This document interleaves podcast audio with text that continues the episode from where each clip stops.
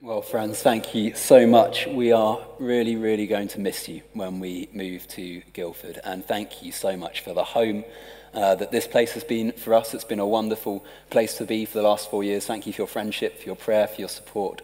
Um, thanks particularly to Paul for being the best training incumbent that I could have asked for. We've had a wonderful curacy here, uh, and we will really miss you as we follow God's call and go to exciting things in Guildford. Uh, but I'm really excited that Paul's asked me to speak tonight on Romans chapter 8. So do grab uh, the Bibles in front of you uh, and turn to page 1134. Uh, and it's a message that's really on my, on my heart. Uh, if I could only preach one chapter of Scripture for the rest of my life, Romans chapter 8 would be right up there with one of those that, that I, I might choose. And we're starting a new sermon series looking at life in the Spirit about how it is that we walk through the Christian life filled with God's empowering presence within us. And there's nothing else really I'd like to speak on as we say goodbye to somewhere that's been so special and so significant for us over the last four years. Uh, and there are two things that I'd like to talk about really from Romans chapter 8. And the first one is to talk a bit about what, how being a Christian is meant to feel. Uh, about how we find being a Christian, how we experience our faith. Um, so let me turn that into, into a question. How are you experiencing your faith at the moment? How are you finding being a Christian? Um, how much are you finding it joy and delight and life giving? Uh, and how much hard work and a bit of a burden and feeling a bit weary? When you, when you think of God, do you feel rested and peaceful and a big smile bursts onto your face? Or do you feel a bit guilty or um, a bit tired or a bit worried? Do you ever feel like you're not quite as good a Christian as the person who's sitting next to you or who's across the road? Do you ever feel a bit inadequate as a Christian? Do you ever feel like there's a standard that you just don't quite match up to? Well, if you do, then there is good news for us in Romans chapter 8 here. And here is the message of the gospel that there is a bar, there is a standard, and you don't reach it but Jesus has reached it for us. That's the good news of our faith. And the thing is that we know it's true of salvation, of how we become Christians, that we're saved through grace by Jesus' death on the cross. But here's the thing it's true of sanctification too. It's true of how we go on in the Christian life as well. As John Wimber put it, the way in is the way on.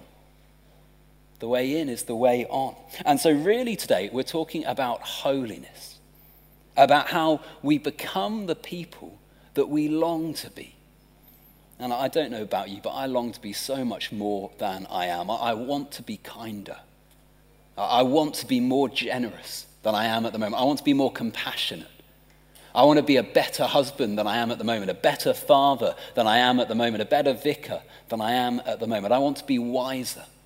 More than anything, I want more of Jesus. I want to know him more, to know his love more. I want more of his Holy Spirit. I know you do too. And it's that desire that we have to, to live well, to be the best version of ourselves, to step into all the potential of our lives and of our lives as followers of Jesus. That desire is ultimately a desire for holiness.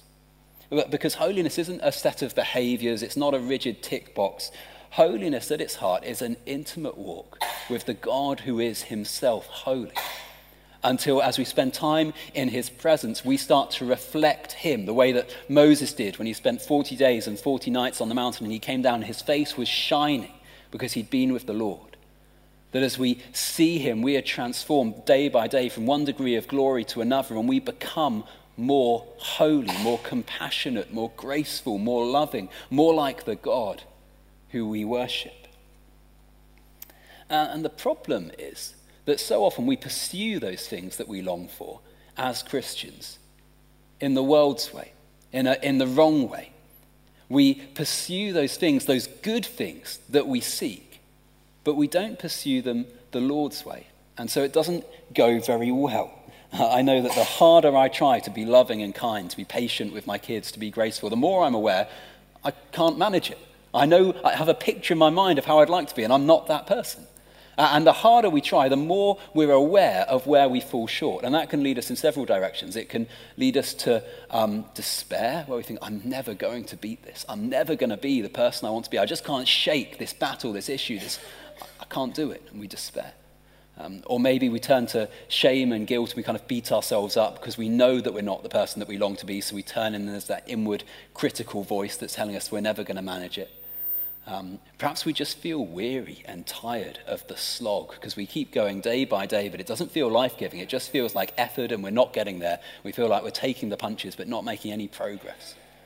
Um, and of course, if we're pursuing this in our own strength, if we're try, just trying harder and harder, and we think we've got somewhere, that's dangerous too, because I start to think, well, I've managed this because I've been so great. So I feel a bit smug and a bit superior, and I look down at the person next to me who hasn't made all the progress that I've made. And that's no good either. So, where do we find it? Where do we find the power to live the lives that we long to? Where do we find the ability to draw closer to God, to find this holiness? that we long for in our hearts? Well, Romans chapter 8 is the answer. And we see two things here. In verses 1 to 4, there's this op- um, opposition between spirit and law. And then in verses 5 to 11, this opposition between spirit and flesh. Uh, and both of them help us to see how we can draw closer to God and become more like Him. And the first thing we see in the first four verses of Romans are that our holiness is made possible by the cross. It's made possible by the cross. Read with me from verse 1. Therefore, there is now no condemnation for those who are in Christ Jesus. Because through Christ Jesus, the law of the Spirit who gives life has set you free from the law of sin and death. For what the law was powerless to do because it was weakened by the flesh, God did by sending his own Son in the likeness of sinful flesh to be a sin offering. And so he condemned sin in the flesh in order that the righteous requirement of the law might be fully met in us, who do not live according to the flesh, but according to the Spirit. And Paul's finishing here a long exploration in chapter 7 of the pros and cons of what he's calling law as a way of approaching God. Uh, and the idea of law is basically all about effort and earning. You work hard, you do better, you meet the standard. There are good things that you want to do. That's what the law describes. The law describes all the good things that we want to do and be. And we're going to get there by trying harder. But here's the problem in Romans chapter 7. Let me read from verse 18. In Romans chapter 7 is just a description of the religious life when you're trying to get there by trying harder, living under law. Romans 7 from verse 18. For I know that good itself does not dwell in me, that is, in my sinful nature. For I have the desire to do what is good, but I cannot carry it out. For I don't do the good I want to do, but the evil I don't want to do, this I keep on doing. That's the experience of living under law. And it leads Paul to cry in Romans chapter 7, verse 24 What a wretched man I am. For I know what I want to do, but I don't have the power to do it. The things that I want to do, I don't do. Things I don't want to do, they're the things that I do. And it can get exhausting. It's exhausting. What a wretched man I am, he cries. So often we feel weary in our faith because we're actually approaching things, trusting fundamentally in our own effort, our own ability to meet the law and fulfill the law, do the good things we want to do in our own strength rather than in Him. And this misery that Romans 7 articulates, it's often how Christianity is experienced, but it is not how it is meant to be. It's not how it's meant to be. This evening, are, are we trusting in Him? Or when it comes down to it, are we trusting more in ourselves in practice in the day to day? And it always reminds me of a bench press. When you go to the gym, one of the things you can do is you can lie down on, on this bench and there's a big bar of weights and you kind of lower the bar down to your chest and then you push it up again and then you lower it down and then you push it back and you keep going until you get bored. Or until what often happens to me that you lower it down and then you try and push up, but the weight's too heavy and you're pushing, but it's not going up. And then what actually happens is it starts to go backwards, and still it sinks into your chest and starts to crush you a little bit. And then you're in trouble because you've got this big weight lying across your chest, and you're pushing, but nothing's happening. What do you do in that situation?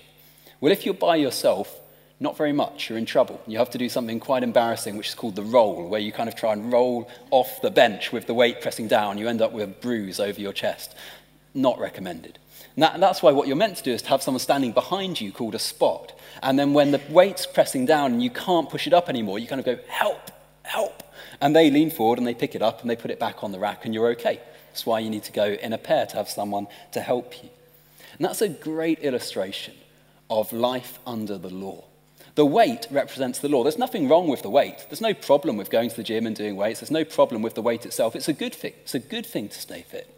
The problem's with me. I'm not strong enough to lift it. Lifting the weight would be great, but I'm just too weak. And that's what Paul's describing in Romans chapter 8 and verse 3. For what the law was powerless to do because it was weakened by the flesh. The good things we want to do, they're good things. We're just too weak to do them because we are living in the flesh. The flesh is the Bible's way of referring to our sinful nature, our fundamental human selfishness. The fact that no matter what I do, it's tainted by selfishness at some level. Even at my most loving, my most kind, when I'm doing something really sacrificial, a little bit of me wants to get some appreciation back or some affirmation back or to be recognized for how good and generous I'm being. Even at our most selfless, we're a bit tainted by self. It's what it is to be human, a mix of good and bad all the time. And what that means is that it's like trying to lift a weight that's too much. We're sinful from birth. And however hard we try to do the good things that we long to do, we just can't do it. It's like a weight pressing down on us. Good things we want to do, but we can't get there based on our own effort. That's the bad news. Here's the good news Romans chapter 8, and verse 1. Therefore, there is now no condemnation for those who are in Christ Jesus, because through Christ Jesus, the law of the Spirit who gives life has set you free from the law of sin and death. No condemnation. We've been set free from the law of sin and death. That experience of Romans chapter 7, in verse 23 of chapter 7, it tells us that it's the experience of someone who is a prisoner of the law of sin. We're living just trying to do it in our own strength, lying on that rack by ourselves, pushing up, and the weight's not moving. But that is no longer our situation because there is now no condemnation for you or I. Jesus has set us free from the law of sin and death. How? Romans chapter 8, verse 3 For what the law was powerless to do because it was weakened by the flesh, God did. What the law was powerless to do, God did lying on the rack, pushing and nothing happening. And what we were powerless to do, he did. He lifts it, picks it right up, puts it back on the rack, sets us free. We're no longer being crushed by this expectation that we can't reach because he has lifted it. And how does he do it in verse 3? God did by sending his own son in the likeness of sinful flesh to be a sin offering. And so he condemned sin in the flesh, in order that the righteous requirement of the law might be fully met in us. The weight that we couldn't lift, he lifted. The life that we couldn't live, he lived. The death that we deserve to die, he died in our place. And the sin that holds us back, that enslaves us, that condemns us, he destroys. My friends, the way in is the way on. Do you want to know Jesus more? Do you want to be closer to him? Do you want to be more like him? Well, you won't get there by yourself any more than I would lying on that bench pressing up at the weight. Your sinful nature makes you powerless to get there. But on that cross, Jesus Christ took our sinful nature and he died to nail our sin to that tree, to free us from it, to condemn sin in sinful humanity so that the righteous requirements of the law might be fully met in you. In you, the righteous requirements of the law are fully met. Fully met. The good things that you long to do are now possible. The picture of yourself that you imagine that you long to be is now possible. It wasn't possible before. It wouldn't be possible in your own strength, but He has done what the law was powerless to do set us free from sin. Who are you trusting for your holiness today? Are you trusting in your ability? Are you trusting in His cross? Because the way in is the way on. And our holiness, like our forgiveness, is only possible in Him. That's the first thing. The cross makes our holiness possible. And here's the second that the Spirit makes our holiness real. That's verses 5 to 11. There are now two ways that we can live, we see in verses 5 to 11. We can live governed by the flesh uh, ruled by our sinful nature, how we were before Jesus died for us. Or now there's a new way we can live, governed by the Spirit, ruled by the Spirit, this new power in our lives to make us more like Jesus. Let's read from verse 5. Those who live according to their flesh have their minds set on what the flesh desires. But those who live in accordance with the Spirit have their minds set on what the Spirit desires. The mind governed by the flesh is death, but the mind governed by the Spirit is life and peace. The mind governed by the flesh is hostile to God. It does not submit to God's law, nor can it do so. Those who are in the realm of the flesh cannot please God. You, however, are not in the realm of the flesh, but are in the realm of the Spirit. You are in the realm of the Spirit. It's not something you have to work hard to make happen. It's not something you have to try hard to do or be. It's happened for you. When you put your trust in Jesus, you are filled with His Holy Spirit. You are brought into the realm of the Spirit, and Jesus puts His risen life in you. Your holiness is now possible because of what He did on that cross, and His Holy Spirit within you is with you to make that holiness real. So our hope is verse 11, where it says, And if the spirit of him who raised Jesus from the dead is living in you, he who raised Christ from the dead will also give life to your mortal bodies because of his spirit who lives in you. And that verse is talking about heaven. When we see him face to face, we will be given life because we'll see him as he is. All presence of sin will disappear. We will become perfectly holy, perfectly connected to Jesus, perfectly loving. All sin and all that is wrong will vanish because we'll be with him. That's what he's going to do. But do you see that there's a line that connects then and now? Jesus died for us on the cross to reconcile us to him. At the last day, he will present us before him spotless, removing all sin. And in the present, in the meantime, his spirit is with us to make us progressively more like him, day by day. You can be more like Jesus tomorrow than you are today. You can be more loving next week than you are this week. You can be closer to Jesus next year than you are this year. Just because you're converted, it doesn't mean that the, you've reached the end goal. There is more for you. There is a closer intimacy to Jesus. There is a greater likeness to his spirit. There is a greater love. It is possible because of what he did on that cross. You'll get there perfectly when you see him after death. But it's possible now too, an increased intimacy, an increased holiness. Uh, and Paul's telling us this because he wants us to lean into it. He wants us to live accordingly. He wants us to cooperate with what is possible in the here and now. Our job, he says in verse 5, is to set our minds on what the Spirit desires. In verse 13, to put to death the misdeeds of the body. He's saying, You are alive in the Spirit. You have Jesus' resurrection power living within you, so live like it. Lean in. Um, when I go on holiday, when I'm on a plane flying somewhere, about halfway through the plane journey, I'll take my watch and I'll adjust it to the new time zone that I'm going to be in.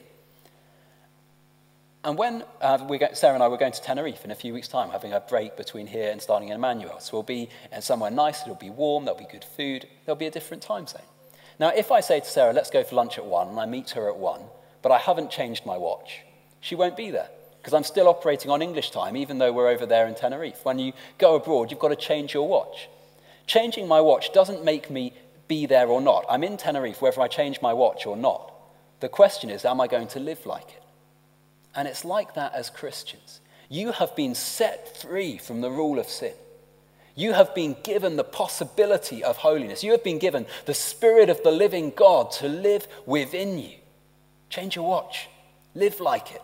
Don't live like you're still under the rule of sin. Don't live like you don't have the power to say no. Don't live like you don't have the ability to press in and to seek Him more. It's all open, it's all yours in Jesus. Will you change your watch and live like it? Will you live like you're still in the old reality? Uh, it's just like a parent with their toddler. Because I'm a good and kind and generous father. Um, I give to my kids all of the food that, well, Sarah does most of the time, but sometimes I give to my kids all the food that they could need to grow and be healthy. And I provide James, who's 10 months old, with the best food he could ask for, with broccoli and with courgettes and with peas and all the things that would be really good for him. And I put them on the table in front of him, and he kind of takes his 10 month old hand and swipes them to the floor. Uh, and I try and put something healthy, you know, some salmon puree or something like that, it smells horrible, and I put it in his mouth, and he spits it out. I'm giving him everything that he could possibly need to grow and to thrive. And he just knocks it away. Don't be a Christian like that. Don't be a Christian like that. God has given you everything that you need to grow in godliness. He has invited you into the Holy of Holies. He's put His Spirit within you. All you've got to do is accept what He's giving, and you will thrive. But so often as Christians, we live in the old reality. We say, No, I'm going to look to myself. Thanks very much. Thanks for forgiveness, Jesus. I'm going to get on with doing it my way now. And it doesn't go very well. Are you trusting in yourself or in Him? Are you living for yourself or for Him? Our holiness is possible. We can grow to be more like Him and closer to Him because of what He did on that cross. And our holiness will be made progressively more real day by day by His Spirit if we let Him, if we cooperate. It doesn't happen in the absence of our choice. He's not going, Augustine said it beautifully. Augustine said, without Him, we cannot. Without us, He will not. Without Him, we cannot. You can't be holy without Him. It's not possible. However hard you try, the bar will crush you. But because of Him, we can. He's lifted it. But without us, He will not. He won't do it unless we ask him to, unless we invite him in. Um, our place isn't just to strive in our own strength, just like pushing the bar. It's not going to get me very far. Our place is to go, help, help, and he'll lift it. Take advantage of the spirit that the Lord Jesus has put inside you to come closer to him. It is all yours in Jesus. Change your watch. This year, I spent several months reading a book by Dallas Willard, Renovation of the Heart, which is all about how our hearts can be changed and transformed over life to become more like Jesus. And it really helped me in my journey to become more like him. There are three things that I really took in, kind of was woken up, woken up to, truths that I'd known but I'd forgotten or had pushed to the side and came more central as I read that. Uh, and the first thing it, it, it helped me with is seeing that holiness is possible. And that's really what I want to get across tonight that because of what Jesus has done, your holiness is possible. You can be more like Jesus. You can have more of him if you want to. Our holiness is possible. It's great news what he's done for us. Uh, and the second thing I took is, is the importance of giving over our will to him. It's that fact that without him we cannot, but without us he will not. We have to give ourselves to him. We have to be the toddler who accepts the food that's being offered. We have to change our watch. We have to make a choice to lean in and to say, Lord, I want this. Everything you're giving me, I want it. It's yours. We have to make a choice. Uh, and the third thing is the importance of what we do with our minds. It's in verse 5, where it tells us to set our minds on the things of the Spirit. That's the choice that we can make, to set our minds on the things of God. That's why we memorize Scripture, to put them down in our, in our hearts. That's why we meet together in church on a Sunday. It's why we meet to pray with other believers in the middle of the week. It's why we take time at the start of the day to pray, Come, Holy Spirit, fill me and change me. If we choose to set our minds on Him, run towards Him, press in, he will transform us day by day into the likeness of Jesus. Um, there's the old story of a man who used to race dogs and people would bet on them, and uh, he would always make loads of money because he always knew which dog was going to win the race before people took bets. And someone asked him once, How do you know? How do you always know which dog's going to win the race? Uh, he said, It's very simple. I feed one, and that's the one that wins. I feed one, and that's the one that wins. What are you feeding? Are you feeding your flesh or are you feeding your spirit? The grass is always greener where you water it. Uh, are you watering the flesh or are you watering the spirit? We can choose to give him our will, to give him our lives, and to set our minds on the things of the spirit, to put in the scriptures, not to put in the trash that's going to lead us away from him. To sow to the spirit, not to sow to the flesh. But here's the thing you can try and do that, and it can be a burden you can just feel like a slog and you'll get nowhere. If you're trying to do it in your own strength, if you're just pressing the bar in your own strength, it will go nowhere. But it all changes when our eyes go to Him, when we do it in His power and His strength, when we trust in His power, not mine. And the burden's lifted because He carries it. We're carried by the Spirit. He does the heavy lifting. We're just brought along. This is what is possible if we ask Him to come and change us. We don't have to feel like that wretched man of Romans chapter 7 because Jesus says, My yoke is easy and my burden is light. Let me take the, let me take the load and come and be transformed by my power in you. And that's what it means to walk in freedom and not in slavery. Because God will bear in us love and joy and peace and goodness and kindness and gentleness and faithfulness and self control, the fruit of His Spirit. as we allow Him to. It's His power, not ours. You can't do it, He can. What the law was powerless to do, God's already done. Will we ask Him to fill us with His Spirit and to bear in us the holiness that Jesus died to bring us? It means that we serve in His strength, it means that we trust in His victory, it means that we rejoice and receive all the fruit of what is ours on the cross. Will you stand with me? Shall we pray?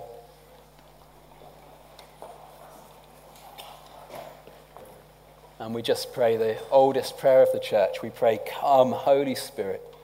Come, Spirit of the living God, and fill your